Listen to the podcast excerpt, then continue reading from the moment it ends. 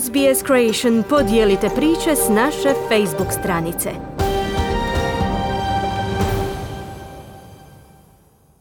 Slušate radio SBS na hrvatskom jeziku. Ja sam Mirna Primorac. Predviđeno je da će ovo biti najkompleksniji i logistički najizazovniji izbori u povijesti Australije, uzimajući u obzir COVID, kibernetičke napade i kampanje dezinformacija koje prijete poremetiti demokratski proces. No Australsko izborno povjerenstvo kaže da je potpuno spremno, postavljajući najsuvremeniji izborni centar kako bi zaštitili od bilo kakvih poremećaja. Po prvi put ikad Australska izborna komisija stvorila je centar uživo u kojem će timovi njenog osoblja pratiti podatke o covidu i epidemijama koronavirusa u stvarnom vremenu, a oni će pratiti kombije Australske pošte, tako da glasovi putem pošte budu uračunati.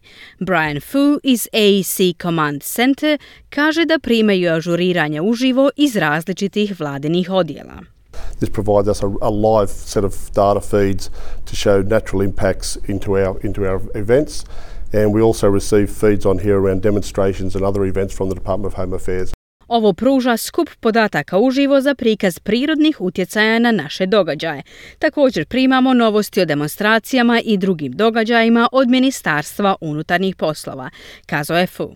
Tijekom kampanje osoblje podupiru iz Australske savezne policije i obavještajnih agencija, a tu su i timovi zaduženi za razotkrivanje dezinformacija i suzbijanje mogućih kibernetičkih napada.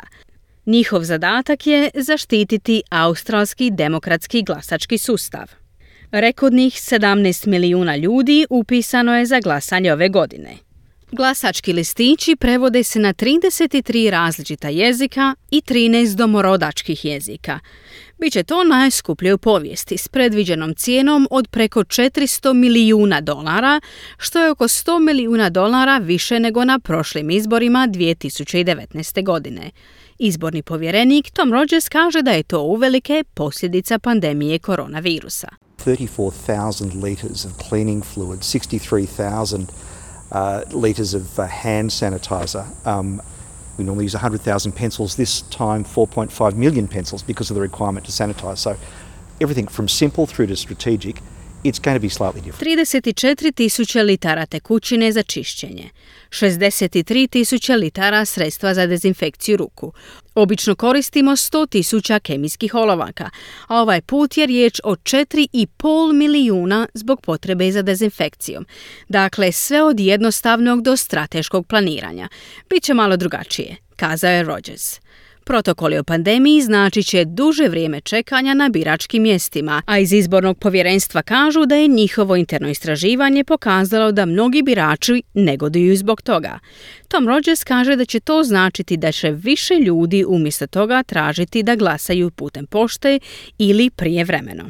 The more votes there are in envelopes, postal votes, if there are a larger number of close seats, we have to wait for 13 days after the election for postal votes to come back it might mean that it takes slightly longer for the result to become clearer. Ako ima puno glasova poštom, a rezultati nisu previše jasni, treba će čekati oko 13 dana nakon izbora kako bi zaprimili sve glasove putem pošte.